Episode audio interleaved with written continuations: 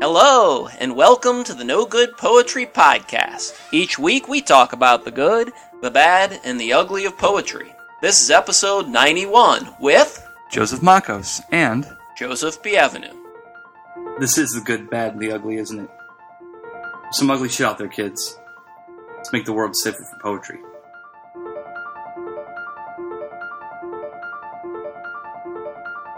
All right, everybody, we're back for a new episode. We're rounding the turn to 100. Getting close, getting and close. We are at 91 We're today. 90s. We're super excited, and we, we have a beautiful day here, Mm. and we're up at the studio uh, on OC Haley, and we have a special guest with us, um, uh, an educator uh, from from New Orleans, poet, and has lived here his whole life. Uh, aside from a little stint up in Fayetteville for grad school, um, and, but he's an editor.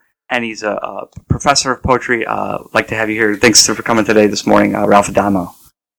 Glad to be here. Good to good to talk to you. Yeah, it's nice to have you.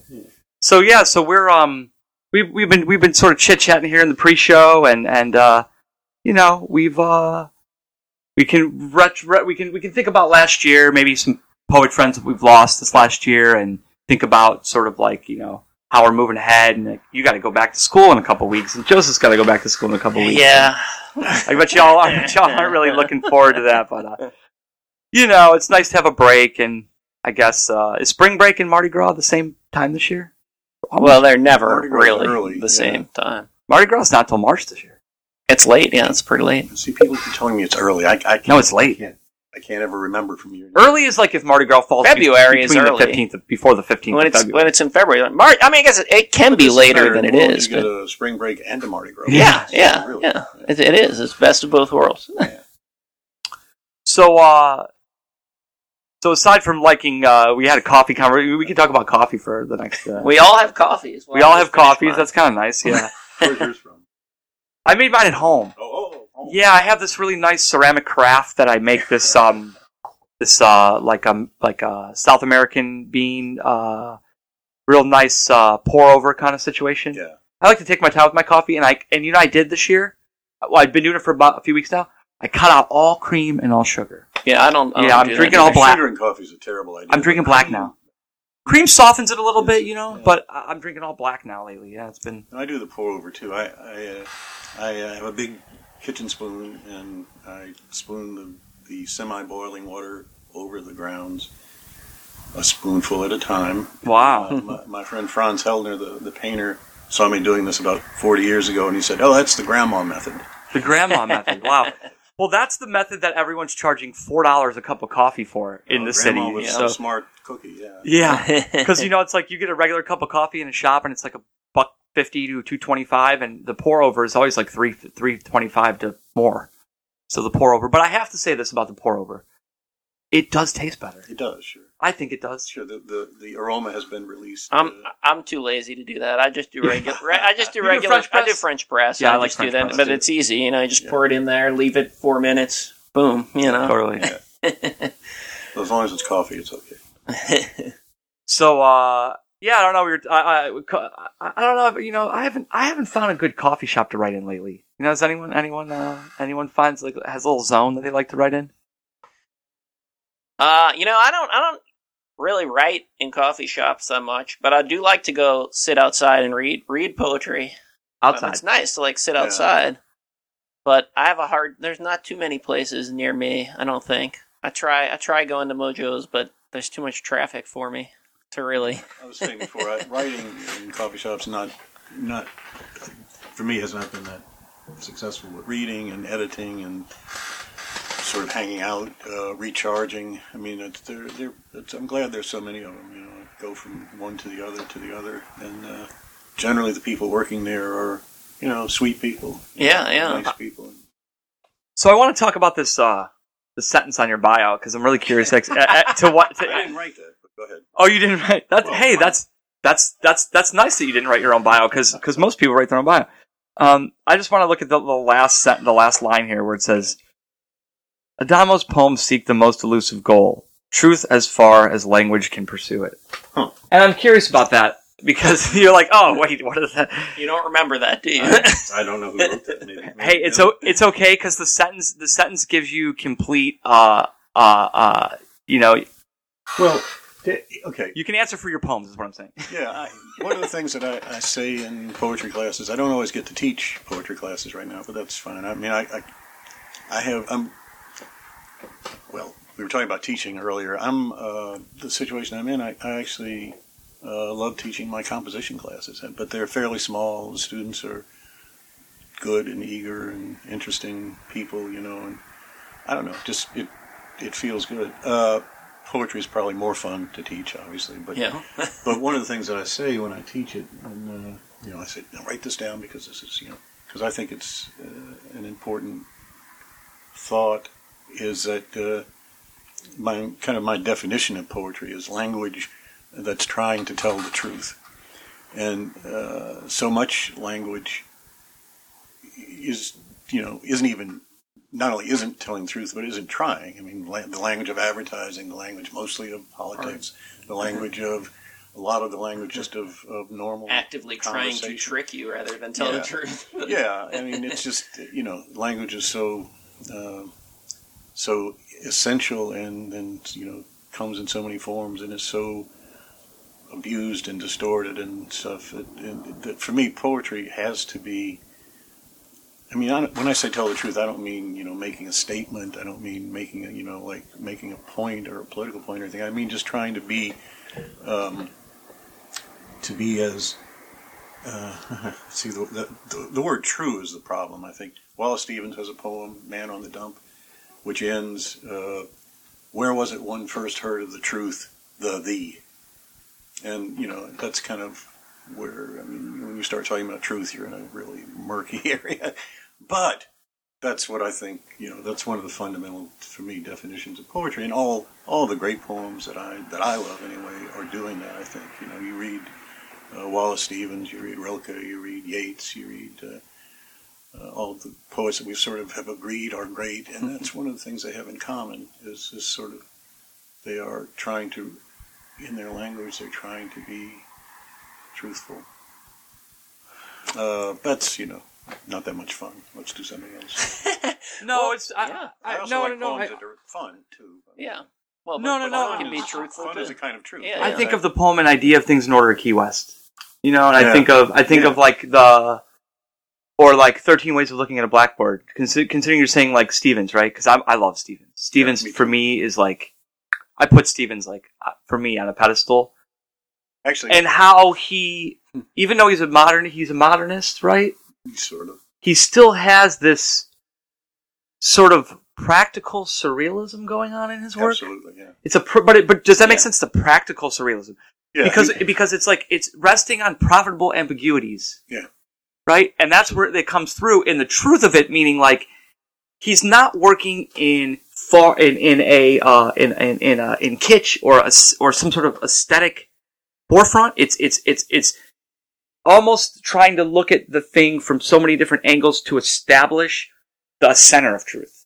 yeah, okay. You know, like a Venn diagram. Thirteen ways of looking at a blackbird in a Venn diagram, And, yeah, and then that little center, we see the blackbird. kind of analytical surrealism in a way. But yeah, no, I think what you said is right. I, there's a poem. Um, I wish I could. I don't have it with me, but uh, um, and I can't think of the name right now. So never mind. Go ahead. no, but okay. uh, So analytical surrealism, I like that. Where it's like, where it's like, um, it's not creating a uh, a um, a a random inference, but it's using what's there and present Yeah. back on itself in a way. Do you? Uh, uh, Esthétique du Mal was is the name of the poem. It's a fairly long poem, but uh, it's quite wonderful. You should look it up. It's a Stevens poem. Yeah. we can maybe pull that up. Yeah,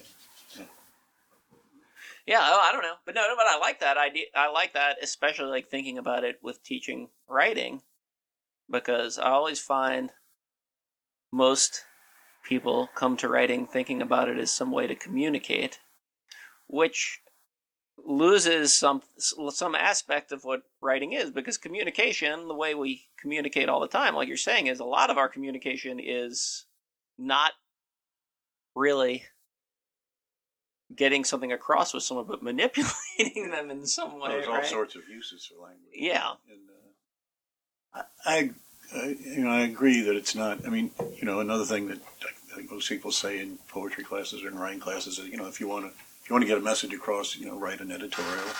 Yeah. Uh, you know, write a write a speech or something like that. It's not. It's not so much about um, linear communication as as absorption of, of thoughts and feelings and ideas that the language somehow contains.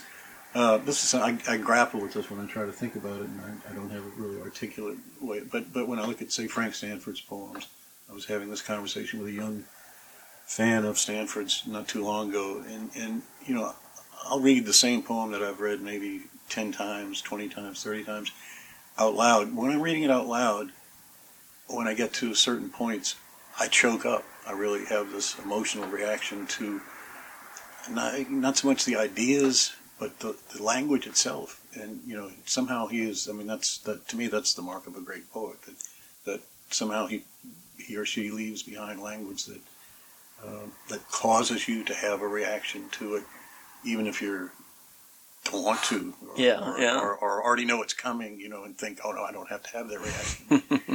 um, and he, you know, he's got a lot of poems like that.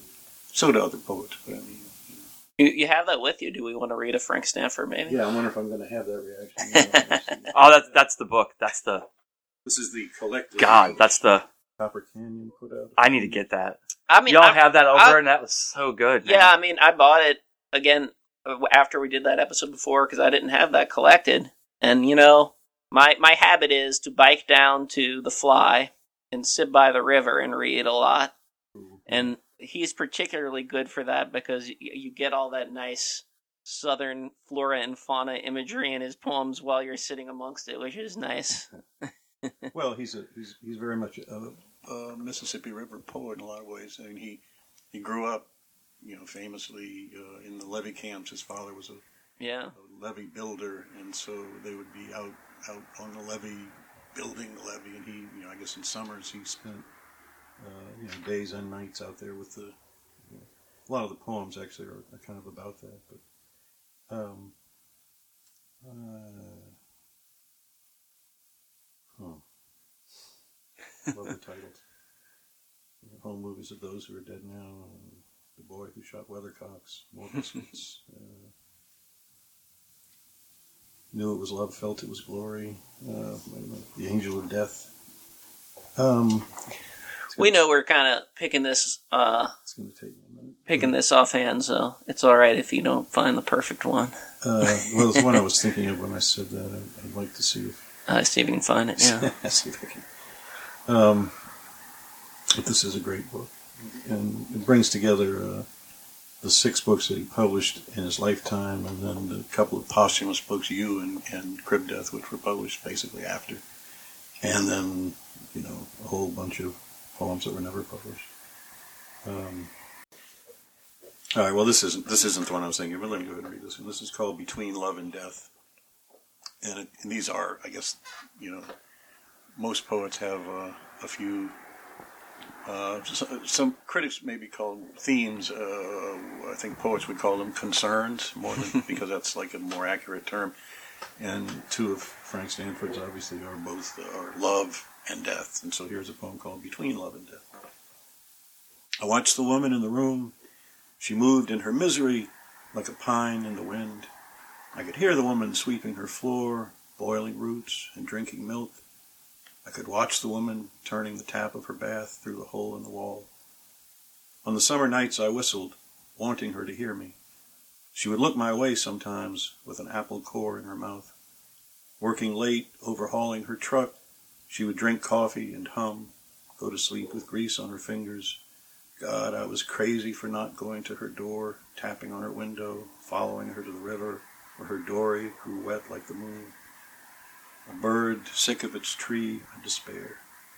Leaves without wind, I lay damp and quiet on the earth. She bled through the walls into my side of the house, and they came with their lights, asking, Did I know the woman? And I said, No, not I. But where the doorway grew wet like the moon. The, the dory, the dory, Or the dory. boat. It's, The- it's a the dory, yeah, metaphor, but That's um, whew. So many of his poems too are are um, kind of little stories like that, but they're not really, you know, they're they're they're implied narratives, you know. And, Yeah. that one's a little more has a little more narrative structure than most, but. Uh, um, Well, and that one's kind of almost like a. It is a specific story, but it's almost a metaphor for how relationships always work at the same time.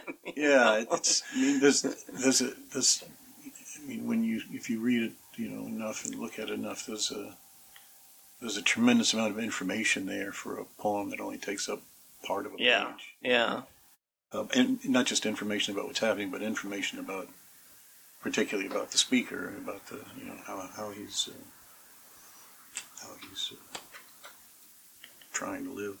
Um, one of the things I did that I'm really happy about I, back in the, in the uh, 90s, a few years after uh, Everette Maddox died here in 1989, great poet, and uh, he he had. Uh, he'd had a dry spell for a lot of the 80s. A lot of us did, I think.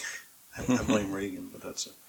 And, um, but he had started writing again in the late 80s, and he left behind, when he died, he left, uh, at this point, he's essentially home, well, he is homeless, and, uh, and he would, uh, write poems, not at a coffee shop, but at a bar. Yeah, Maple yeah. And, uh, and he would, uh, write them on whatever piece of paper was handy, which is the back of posters and bar beer coasters and stuff like that. And, and Hank Staples, who, uh, still, I think, still owns the Maple Leaf, uh, and lived upstairs, would, uh, you know, Everette would give him what he had written, and Hank would go upstairs and put it in a paper bag, and keep it because he didn't have any place to keep stuff. And uh, anyway, we got to a few of us. John Travis, the publisher of Portals Press, which published this book, uh, American Waste. We got to looking at uh, what he had left behind after a few years, and several of us got together and, and basically just put it in, in an order and and wound up using, I would say, 95% of what was in that paper bag. and uh, there's, uh, the last poem in the book is one that I keep coming back to, and, it, and for me, it has that, again that kind of the, the the power in the words themselves to make you feel something. That's you know. Uh, he was a great fan. Maddox was a great fan of Mark Twain, of, Huckleberry Finn in particular, of course, and uh, and he was also uh, at this point his custom was to fall asleep wherever he could, and frequently that was a, on a bench in a bar or. Um, at that time, there was a bar across the street from the Maple Leaf called Muddy Waters, and uh, it had been. What had it been? It had been several other places. It had been Jed's and several other bars, and then Muddy Waters. I think now it's something completely different. But anyway, so he was there. Uh, this is called Flowing on the Bench. Bench is where he's asleep. It's very short. As I and it's the last poem in American Waste. As I was going to sleep on the iron bench in the back of the bar, I felt all right. I felt I was joining something. Not the Kiwanis Club, no. I felt like one river joining another. I felt like the Mississippi flowing into the Ohio. Right where Jim and I passed Cairo in the fog. Right where the book got good. Yeah. Wow, yeah, that's like a little bar. Yeah, bar napkin. I mean, well, we can we could go on and on about Everette Maddox. I think that Did might you- did- require its own. You all are too young to have known him, yes? Didn't know, Uh, no, yeah. known of him since the first time I I ever stepped in the Maple So Leaf. many yeah. people, I think, here that feel like they know him who never had the chance to meet him, which is pretty interesting. That's again, that's the power of his words, you know, his language. Anyway, go ahead. Sorry, yours. No, just uh, I think that's an interesting, you know, like uh, idea of this um, this poet who's uh, sort of just writing his. They're not really. They're they're more than drunken ramblings. You know, Oh, they're like these like acute, these sort of acute observations of self and and and uh, real personal, real internal. you know, type of type of uh, type of work, and um, the fact that like a stack of bar bar napkin and, and coaster type of poetry survives and becomes a collection, I think is a real cool thing, you know. Um, he, you know, he wasn't. I mean, he, he had started out when he was, uh, you know, young poet. and When he was in graduate school, he had started out almost, uh, I would say, as a formalist, or certainly adhering to form, to trying to be in that tradition. So, and he was in a lot of his, uh, a lot of his poems. But these poems are different. And they're not what you said. They're not, as you said, they're not like drunken ramblings. They're not. I don't think Everette was really ever drunk. I think he just drank. It's a difference, you know. steadily drank, but was not a, a drunken person. But anyway, uh, so many of these poems are are about uh, uh, misunderstandings in language. And they're really funny. There are a lot of really funny poems in this book, and uh, and a lot of them are about friends and friendship. Um, and you know, he at this point in his life, he really is depending on a lot of people to, you know, let him stay where he is, or maybe help him get food, or and and he's he's conscious of it. Uh, he uh, there's there's at least two or three in here about friendship. Um, this one's called Encore. Here's to my friends. Should I read it? Yeah. Okay. oh yeah, Uh, encore, here's to my friends. Here's to falling off a log. Here's to falling over the dog. Here's to falling asleep. Here's to falling out of bed. Here's to falling to hell in a handcart, whatever that means. Here's to falling from the sky in a fiery fiat. Here's to falling to your doom out of a shoddy funicular. Here's to falling in or out of love. Here's to love. Here's to falling off the shelf, the ledge, the roof, the porch, the wagon. Here's to falling off a bar stool, like Lionel Johnson or Lionel Hampton or whoever it was.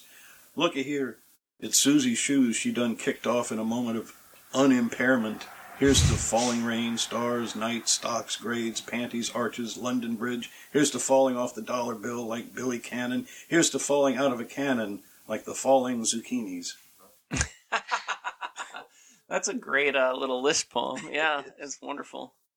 I didn't remember that one. There's, there's another one where he talks about his much shorter, where he talks about his, his friends. He sees, he says, "My friends are, my friends are the Mike Tysons of friendships, uh, and they can whip your ass." Oh yeah, yeah, yeah. Yeah. So, uh, so, uh, uh, it's, uh, it's like I know you're, I know you do, uh, you edit the Xavier review, and um, you know, if you if you've never really edited a collection or edited a um a magazine or anything, like you really don't know what goes into it. You know, there's there's a lot of work Yeah. behind that. You know, um, and I know I know that you've done that for a number of years. Yeah. Um, tell us, can you tell us a little bit about that? I I, I I'm curious about that and how you. process. Yeah, sure. Uh, I mean, I edit in in the '90s. I edited uh, New Orleans Review for five or six years, and uh, I had done a little editing before that, but that was really my, you know, And that that's the Loyola one. Is that right? yeah, Loyola. It was uh, two or three times a year. Supposed to be four, but I'm not sure I ever made it to four. But uh, That's a lot. there's a lot of work. Um, but uh, you know, Xavier Review is is uh, really you know it's part of the, my job, and and so you know, but uh, uh, the editing process. well, you know, people send you stuff, and you make decisions about whether you think you want to publish it and make it a sort of you know immortalize it or or not, and the uh, obviously you have the option, and and I you know I use it when I when I can of of asking people for things. Like the very first issue I edited, um, there have been several really wonderful editors of the magazine. I'm the fourth. Uh, Tom Bonner did it. Richard Collins did it. Uh, Nicole Green did it, and and then passed it on to me about five years ago.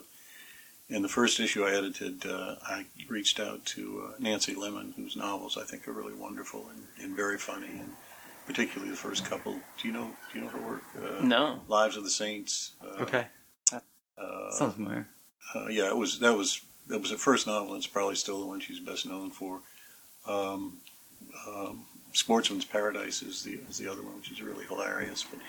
But um, anyway, I, I knew she was working on a, a novel, and uh, so I asked I asked her if she had if I could have a piece of it, and, and so that was Yeah. part of that first issue I edited. So that's so first issue I edited of Xavier Review of uh, New Orleans Review in the '90s, I had found out from one of my old teachers, Miller Williams, that uh, he was working with Jimmy Carter because Jimmy Carter was trying to learn how to write poetry seriously. he reached out to Miller, who he knew. I don't know how he knew him exactly, but um, Miller had been uh, when Bill Clinton was uh, first inaugurated. He was the inaugural poet for that for that inauguration. Although I don't think it was televised, so people didn't see him. it wasn't like Robert Frost in the glare. Do you know what I'm talking Yeah, about? yeah, yeah, everybody knows that that moment. Um, so that may be how how Jimmy Carter sort of learned about Miller Williams. But anyway, and Miller said, uh, you know, I'm working with Jimmy Carter, and he's got these poems, and are you interested in any of them? And I said yes. So we, the first issue of New Orleans Review I edited had a big spread of Jimmy Carter's Carter. poems. That's really? funny. We're talking Jimmy Carter, the former president of the United States. Yeah, yeah, yeah. okay, Uh, just making sure there's not another Jimmy Carter that I don't know about. no, no. He, he then he, he since then has published at least one, maybe two books of poems, and you know he's not the greatest poet of the 20th century, but he's not bad. He's uh, he's essentially a in a in a kind of much more than Frank Stanford or, or uh, Everette Maddox in a Southern narrative tradition, you know, storytelling tradition Mhm. That, in his poems. that might have to that might have to be another episode down the line. Pre- president poets. There's not very many of them. Uh, Other countries, you know, Mao Zedong, uh, Ho Chi Minh uh, in, uh, in El Salvador, uh, what's his name? I can't think. All uh, fairly serious poets. Um in America, it's pretty unusual. Gene McCarthy, I think, started writing poetry, but he never got to be president. Lin- Lin- Lincoln was a poet. Did he? Well, I have an article in Lincoln was a master of language. He really was. I didn't know that he wrote poetry. so I have an article that I could probably find at some point up up in the stacks right here that I know I've seen like in the last week or two. That's all about Lincoln as a young poet, as a young man. He wrote he wrote a whole collection, and not only that, there's an image of a manuscript in this article, like that shows his poetry and has a few poems. I don't think I've ever seen any. I, I bet he was a uh, a poet of his time, which would have meant that he was a a uh, woodsy romantic, probably. Yeah. He was no Yes. Whitman, let's say that. But, uh, No, no, no, nobody, nobody has been Whitman since maybe Neruda. But uh, maybe a little but since you mentioned Whitman, you know this story. That Whitman uh, uh, during the Civil War lived part of uh, a couple of years in uh, in D.C. and uh, you know nursing Yeah. wounded soldiers and stuff like this, and basically living rough, right across from the White House. And I'm trying to remember now if I made this up or if I read this, but either way, let me go ahead and say it. Uh, pretty sure I read it that uh, that there's some evidence that two or three times uh, Whitman crossed the street and went to the White House and sat with Lincoln for some period of time and just chatted, which is a fascinating idea. Well, I hope that's true and not something you made up. But I think it is true. And then and then uh, there's the, the kind of evidence that uh, after Lincoln would have would and he, we know he, he he had a copy and uh, was aware of Leaves of Grass, which you know this is Whitman's book. He starts publishing it, you know, ten or twelve years earlier, and he publishes. He keeps republishing it and adding yeah, right, and adding poems to it. So uh, Lincoln would have seen whatever the 1862 version of Leaves of Grass. Uh, but there's evidence that that Lincoln's uh, own language, his own rhetoric, changes. Um, like when, when we get to the Gettysburg Address, that, that the Gettysburg Address, a lot of people see it influenced by the Old Testament, which it clearly is, but also apparently by Whitman. I, I'm so interested in this idea that Whitman Yeah. met Lincoln. That that's like Well, I'm pretty sure they did. I, I, I don't think I'm making. We have up. to look into that. that's that's like that's like the meeting of what was the other one? It's like, yeah, but of course there's strange meetings yeah. of poets and presidents. But of course there's an intersection of Whitman's poetry and the Old Testament. So Yeah. Oh, I absolutely. mean, yeah. Well, yeah. Whitman is, of course, He- con- yeah, very conscious of uh, Yeah. King James. Of course. Yeah. So in a way, he's if Lincoln is being influenced by that, it's kind of like a, a mutual layered- a layered influence. Yeah, yeah. Yeah. No, that's neat. I'll have to look for what you said. I, I, I don't think I've ever seen a poem by Lincoln. And and I'm gonna pull this. And when, when I when I pull it, I'll send you. I'll take a photograph of it or scan it and send it over because it's really fascinating. Good, It's thank really fascinating. We uh, need stuff. a. We've been planning to do an episode involving that for a while, but a little research needs to happen. Well, you know what would be yeah. cool? I think it would be cool to do an episode where we, but maybe focus on the Lincoln and credence to this Whitman Lincoln re- uh, thing, and then we can talk about other somehow. other Yeah. poet presidents. You know, because I feel like there have been a few. I think so. Not Car- here. Carter, Well, well, you have Carter, you have Maybe Lincoln. we can Carter, I expand think it. that's- expand that I feel like concept. I feel like there's got to be somebody No, else. no. Think of all the people who've been presidents. Come on. I'm gonna, I'm gonna, you know, I'm gonna Yeah. do. You know, what I'm gonna do. I'm gonna reach out, reach out to my resident presidential scholar, David Johnson, who's the editor of, you know, the the NOMA now, the NOMA magazine, and he's an aficionado on, on presidential history. Okay. I'm just gonna, qu- I'll query him. Maybe we can have him on for the show. Oh, yeah, it I mean, there, there were other uh, there were other presidents who were you know who were good with language. Teddy Roosevelt comes to mind, you know, but I don't think in, and of course With Jefferson poetry, too, and- yeah, I and, I you know know. some of the early guys. It'll be a dig. but I don't think We- I don't think there's We will people- find We'll, out. we'll find, out. We'll come up with something. We, But but it is. but, I, but I think it has something to do with American, you know, the American political, you know, uh, uh, what's the word? I don't know what the word is, but anyway, atmosphere or, or but uh, but in other countries, it isn't that odd or, or rare for people who are in political life to be also poets. Um, Yeah. and particularly in revolutionary countries, revolutionary situations. But I don't think there's any founding father that I know of that of ours in our revolutionary situation that, that wrote poetry.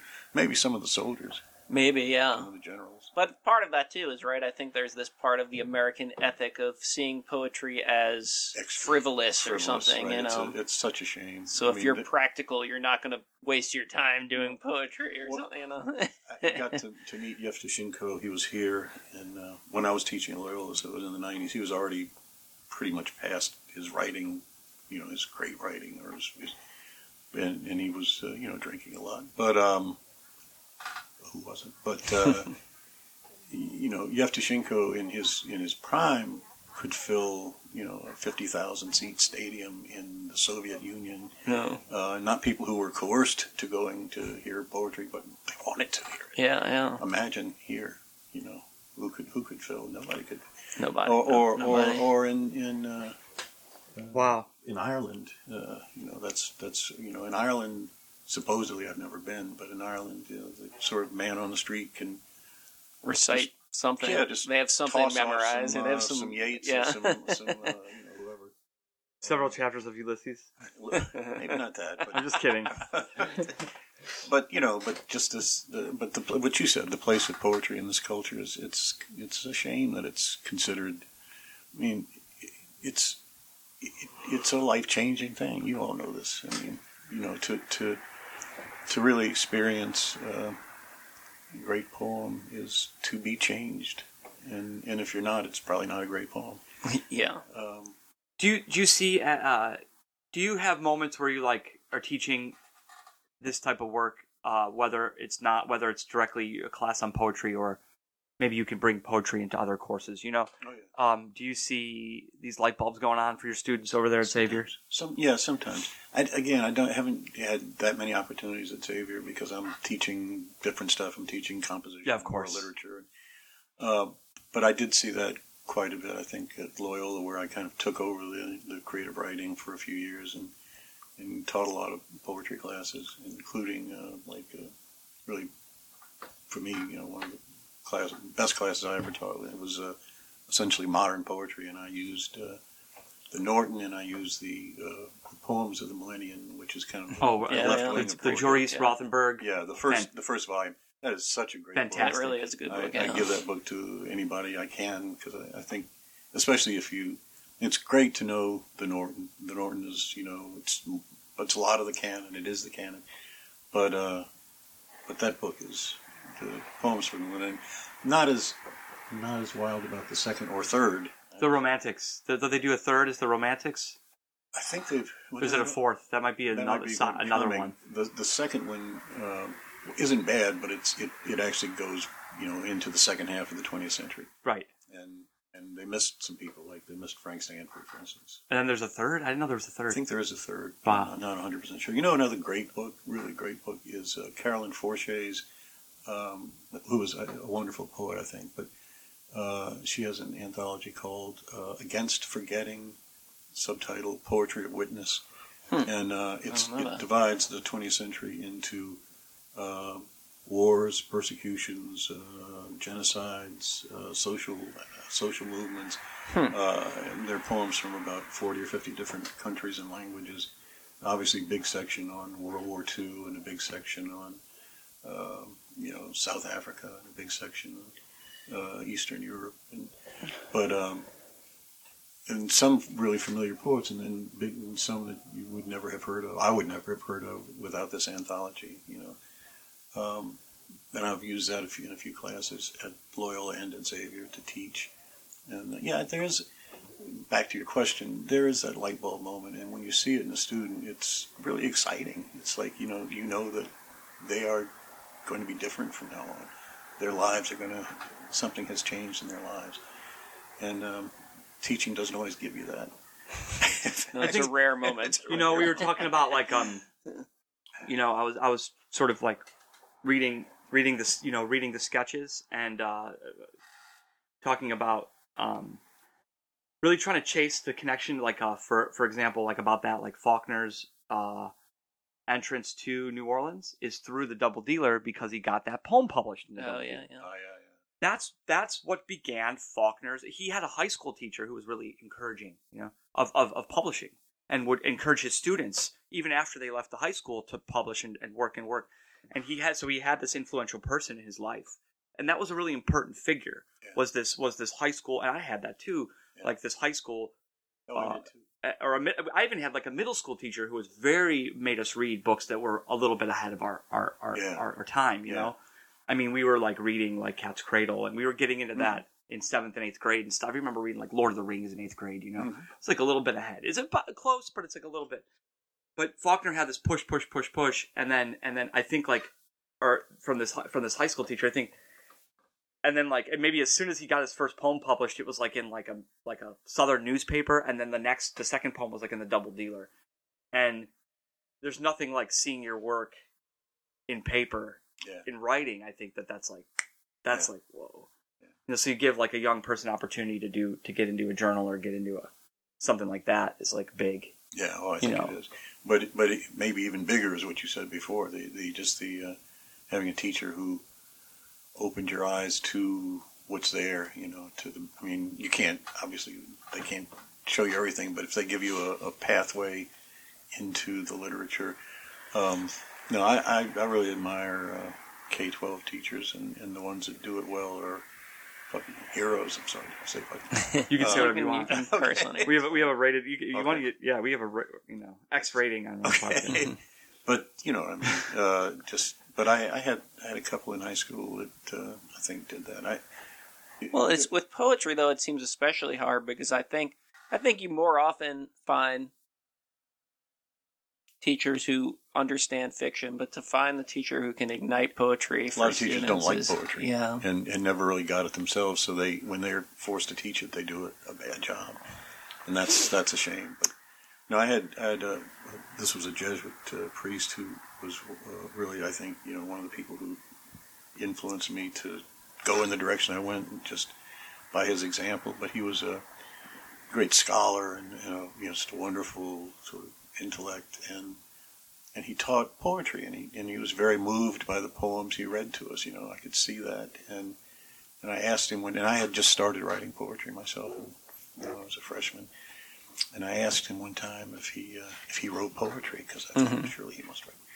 And he said, "Oh no, no, no, I can't, I can't write poetry." And I said, "But why? Why?" He said, "Because if, if I write, if I write one word that's not good, I, it's, it's." He became inarticulate, but basically he was saying, "I have to stop. My day is ruined. I can't go on." And that's how. Wow. I mean, somebody like that should write poetry, I guess, but uh, I think he probably didn't. Wow, talk about like paralysis from language, just paralysis from language, Just Paralysis can't from handle respect of language. yeah, the consciousness of what's possible and then seeing what you've done that isn't Yeah. perfect. To be, I think, to, to write poetry, uh, either you have to be a great genius to begin with, or you have to have a t- tough skin Yeah. because you're going to write a bad line. I mean, I, I realized later, thinking about what he had said, that uh, it was a shame he thought that because you're going to, you know, that's why you revise. That's why Yeah, That's why yeah, you- that's what I was about to say. like you just don't show poems. people that. yeah, you, you know, you write 50 poems and you publish three, you know, um, or something like that.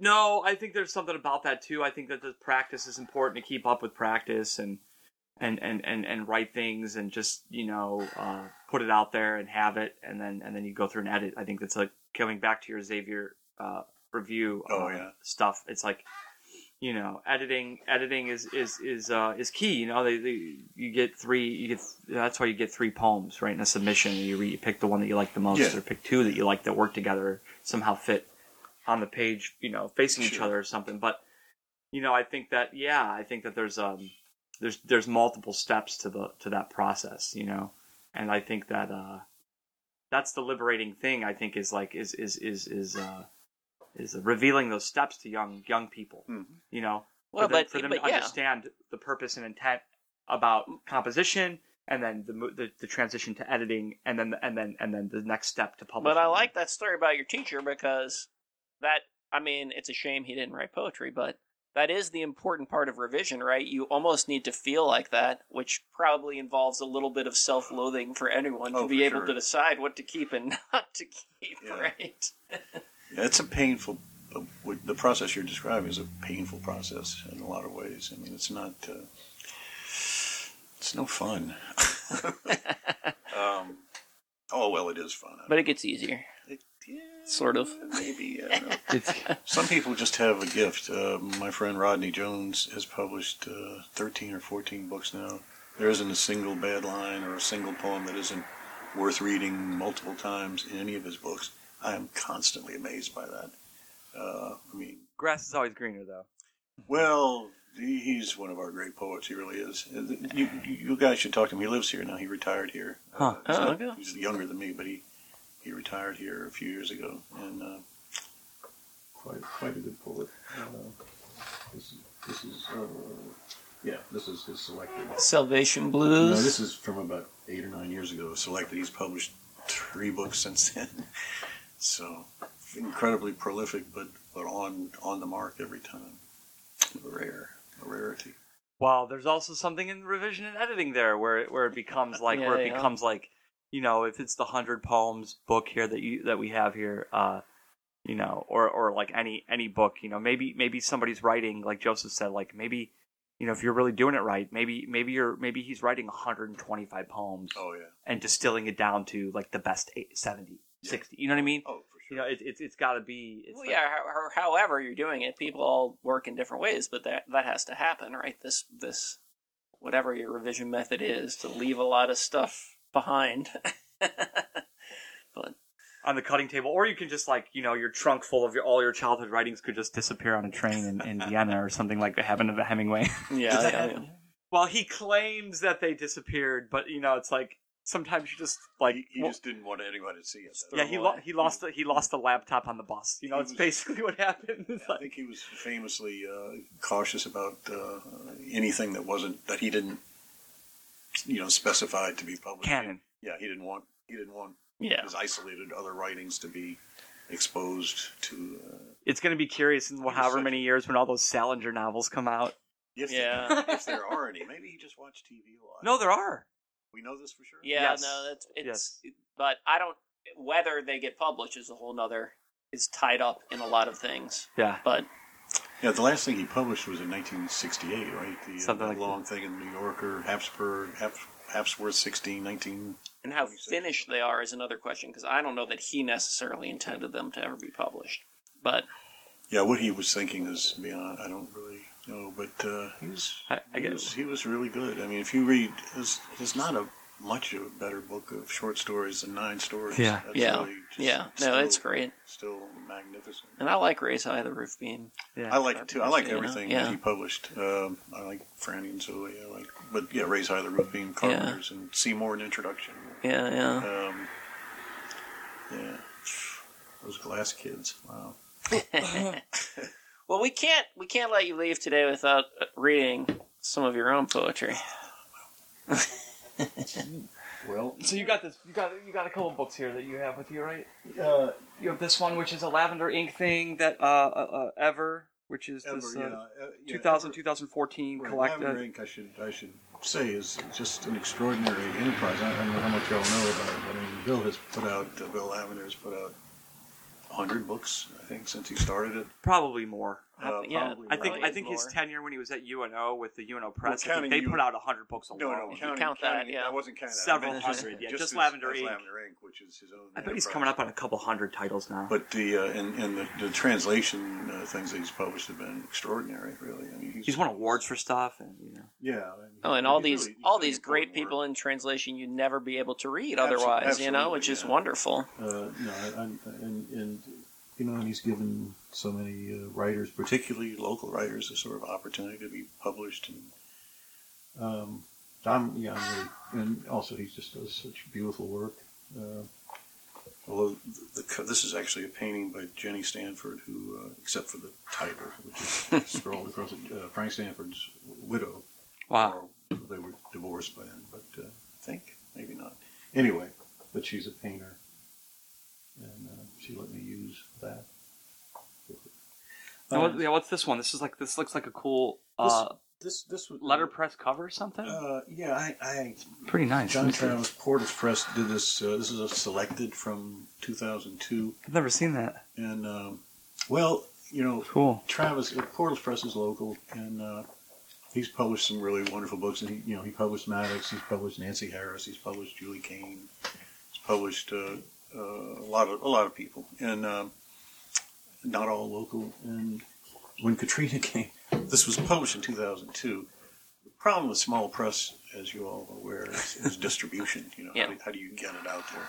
Now with social media, it's more possible to get you know to, to be to spread the word about a book and to have it seen. And, and in fact, Bill is really good about getting review copies out to places. But uh, so John published this, and you know neither of us was particularly good at promoting, so we didn't, uh, especially. but uh, and then Katrina comes along, and, and uh, where John lived, John Travis lived, uh, flooded. His what do you, it's we call it a basement, but it's a ground floor Yeah. basement, like New Orleans style, uh, flooded, and most of his stock was in that basement. Yeah, no. And he had brought a box of several things up to to the kitchen before he left, before they left the house, and everything that was in the basement, including I would say probably two thirds of my book, Waterblind, yeah. Waterblind, uh, were just turned into pulp immediately. So, so it's a rare book. So it's hard to find. It's hard You're to saying. find. It's rare, but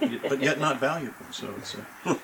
Uh, uh, I was thinking about a poem in this book uh, not too long ago, so I'm going to see if I can find it and uh, read. It's a short thing.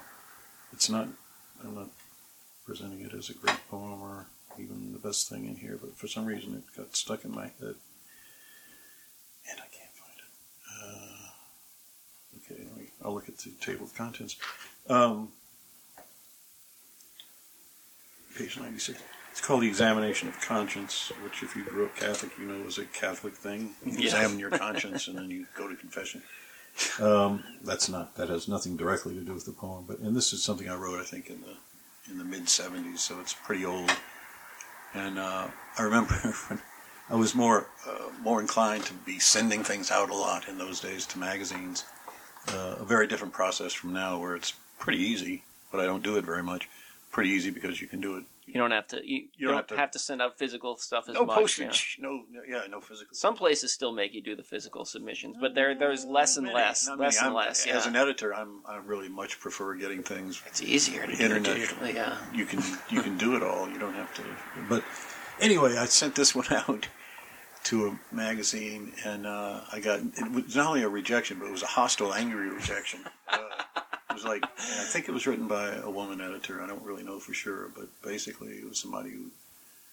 Uh, ex- is excoriated the correct word? Me for Yeah, writing this poem. Yeah. Here it is.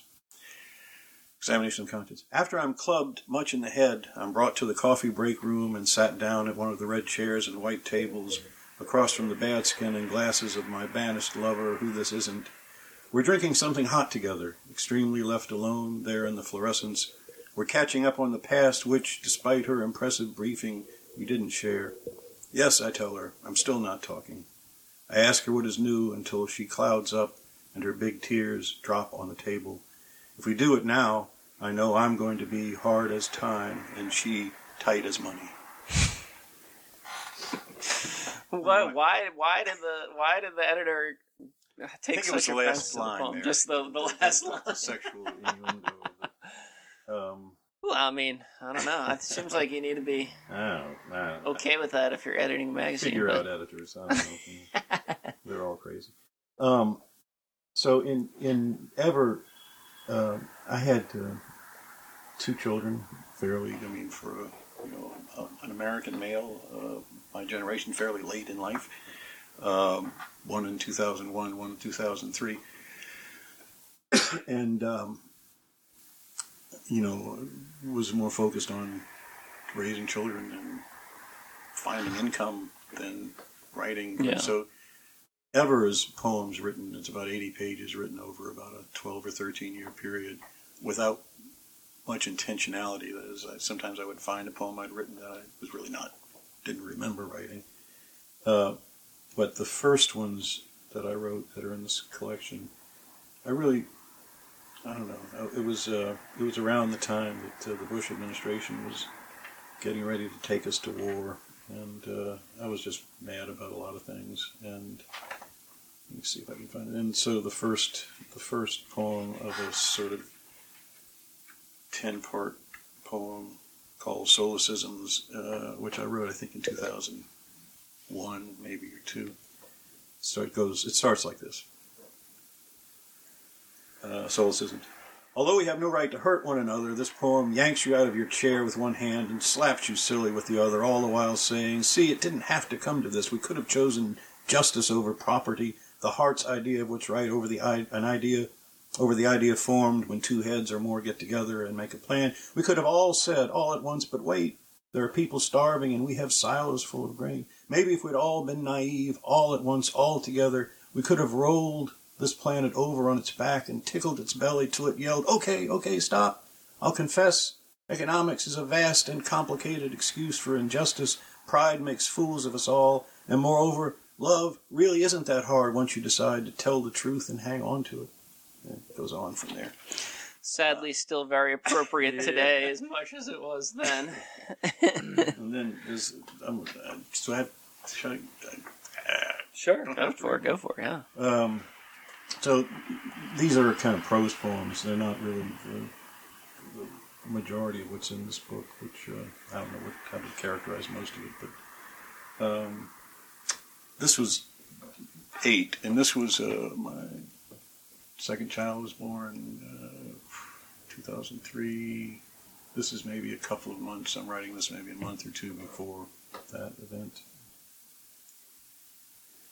And it's uh, also just before the invasion of Iraq.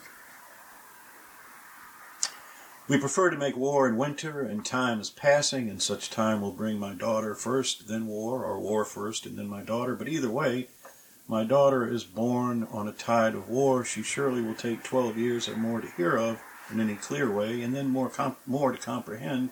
For we, she will know, are about killing, as even our dream assures us from last night, the guilt of the serial killer in every heart, no matter how mild. The stationary airplane about to become plosive, touching the spires of the cathedral school, and all fall down. The moderns among us have an easy shrug for every moment that has gone before. I have no such shrug in me, and could hardly bear to pretend any more that I do. Everything weighs its tonnage quite accurately, and the heart strains to sing its customary work song some days when the tide pulls in more than one direction, and too many poets are pointing the moon to the child and the child to the moon for one earth to lie cozy again for a day, a night, a day again, and again a night. My daughter will be born in a spin of nightmare on a rock where the green grows perversely.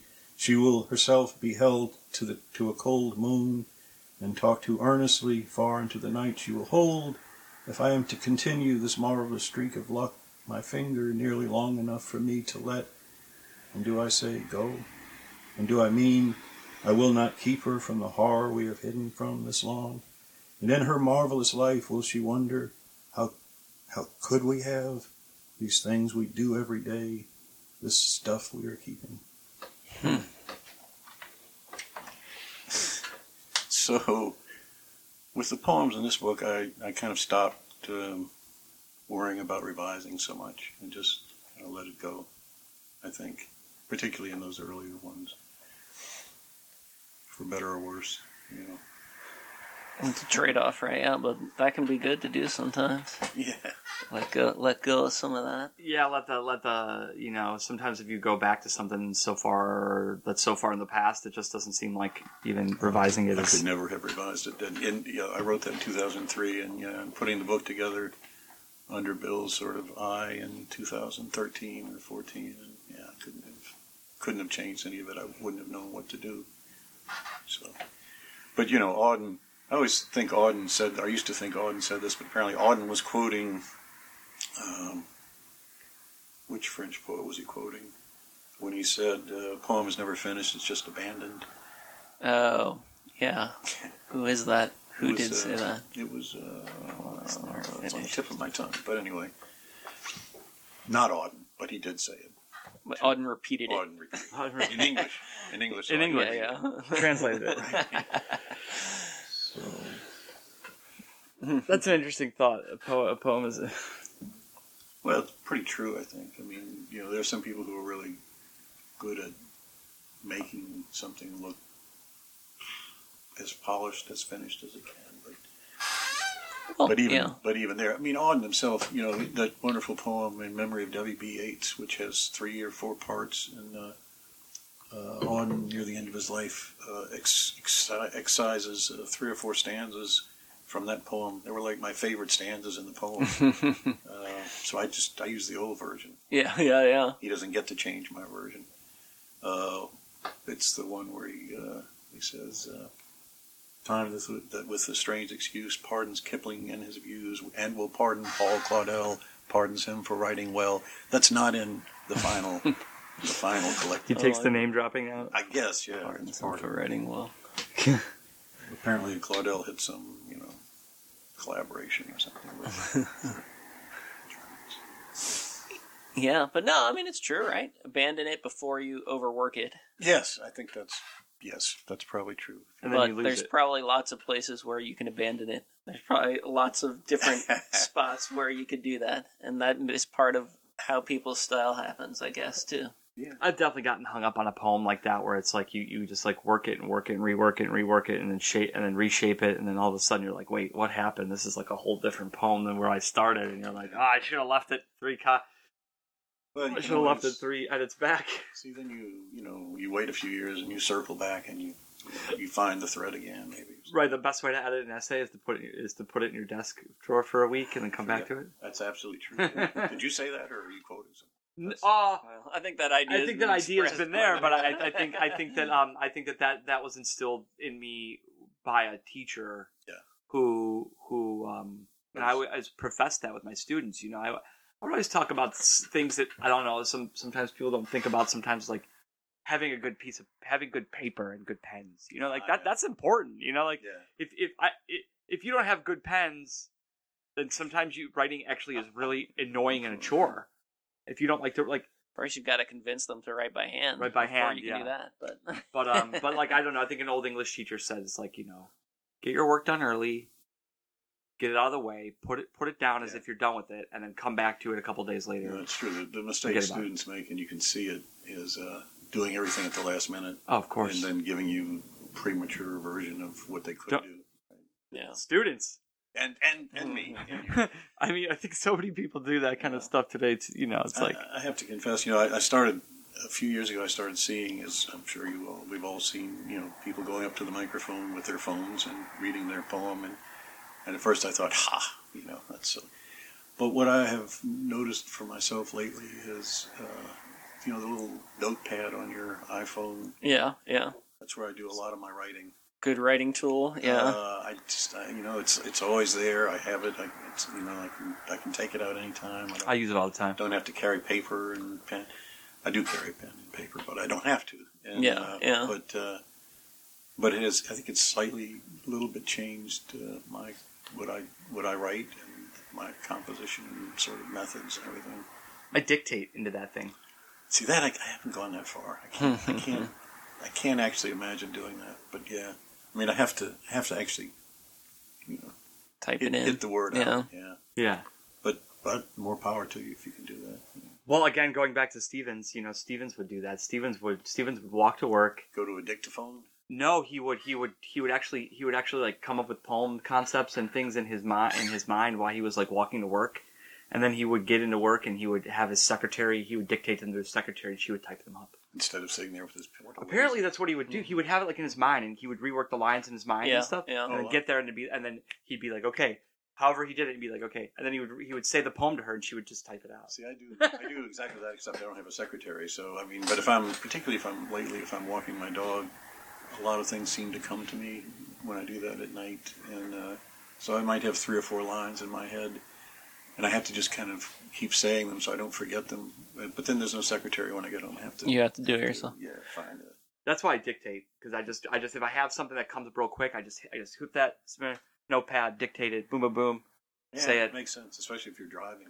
Also, there's like I had this exercise with my friend who's been on the show a couple times, uh, Zena, and and we wrote a few poems. We wrote like three poems together um, while walking, and we Ah, yeah. and we did it together. Where like I would say, and we used the we used the we used the we used the um, the dictate on the phone, and we we actually didn't edit it for what we said. We wanted to just let the Mhm. arbitrary mistakes come out and play with those because we kind of re- would remember what we said and we let and, we, and I think that made the poem better actually is that it heard it wrong and we let it go.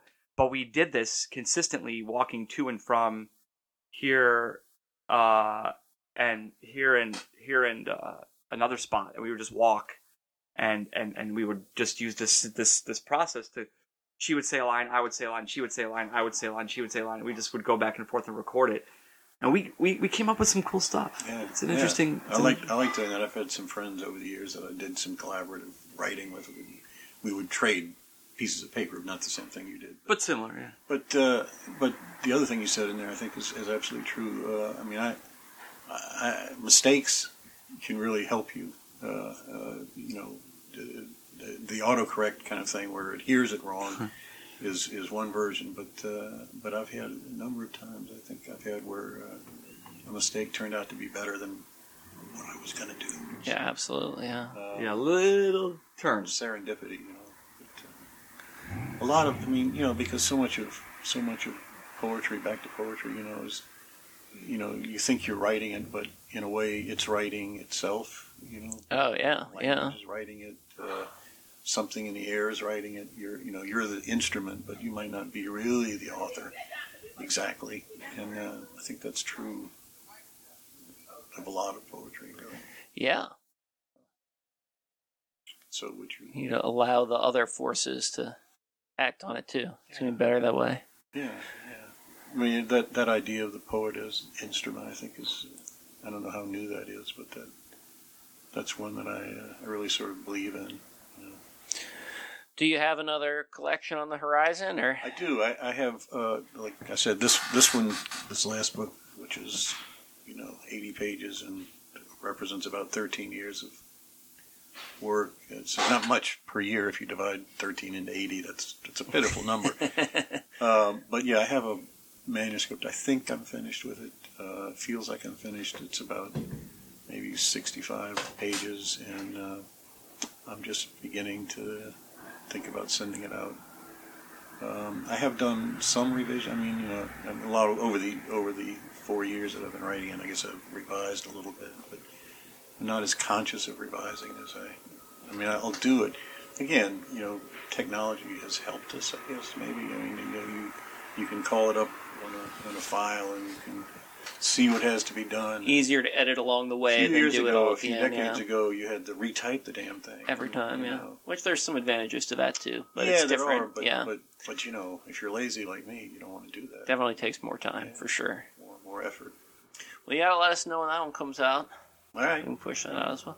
We'll Uh, thank you so much for joining us. Today Yeah, we appreciate you sharing coming in. conversation Uh, and poetry and Any other anything else on the horizon at all coming up? Um, well, you know, the New Orleans Poetry Festival, Bill and Megan's third uh, third annual New Orleans Poetry Festival is coming up. On, Is this going to be called that now? Bill and Megan's. Bill and Megan's. Four, it's the Well, fourth. By, it's the fourth one, by the way. No, it's the third. It's the fourth. It's, oh no, I think we have a disagreement here. So, um, it's the fourth because here's why I know that. okay. We had one. What we had one in first year Elysian. We had one at on Healing Elysian Center. Fields at the spot that was I was there. and that was like the little first mini one. And now we've had we had two we've had two, Two at the healing. Healing at the center. Healing Center, Yep, yeah. and this is the Last third year was the because we set up book tables both years and we did yeah, interviews both we have years. yeah we Did. Okay. This is Yeah. four. All right. this is four. All right, you're I right. know it's it goes fast. You're right, but I've been at all of them. So Yeah, I it's should, four. I should know that. Anyway, that that'll be. We'll have, That'll be we'll have up, five yeah. in 2020. That's why it's cool. Easter, yeah. Easter weekend. It is Easter Easter, weekend. weekend. yeah. Uh, Yeah, we will definitely be reminding everybody about that as it gets And we'll closer. and we'll have them on for an episode. and the, the next issue of Xavier Review, which is just about out, it's it's at the printer right now. We'll get uh, page galleys pretty soon, and then the final thing probably in January. Uh, was guest edited by uh, Tom Bonner and Robin Vander. Uh, Tom is an emeritus professor, and, and Robin is a professor at Xavier. And it's uh, the, it's the entire issue is devoted to Jesmyn Ward's uh, work, uh, ten essays, a number of reviews, uh, some other kinds of reactions, um, and uh, it'll be the first, you know, extensive sort of examination of her work. We started it before she won the second National Book Award uh, for the for her novel, uh, and and I think before she won the MacArthur Genius Award.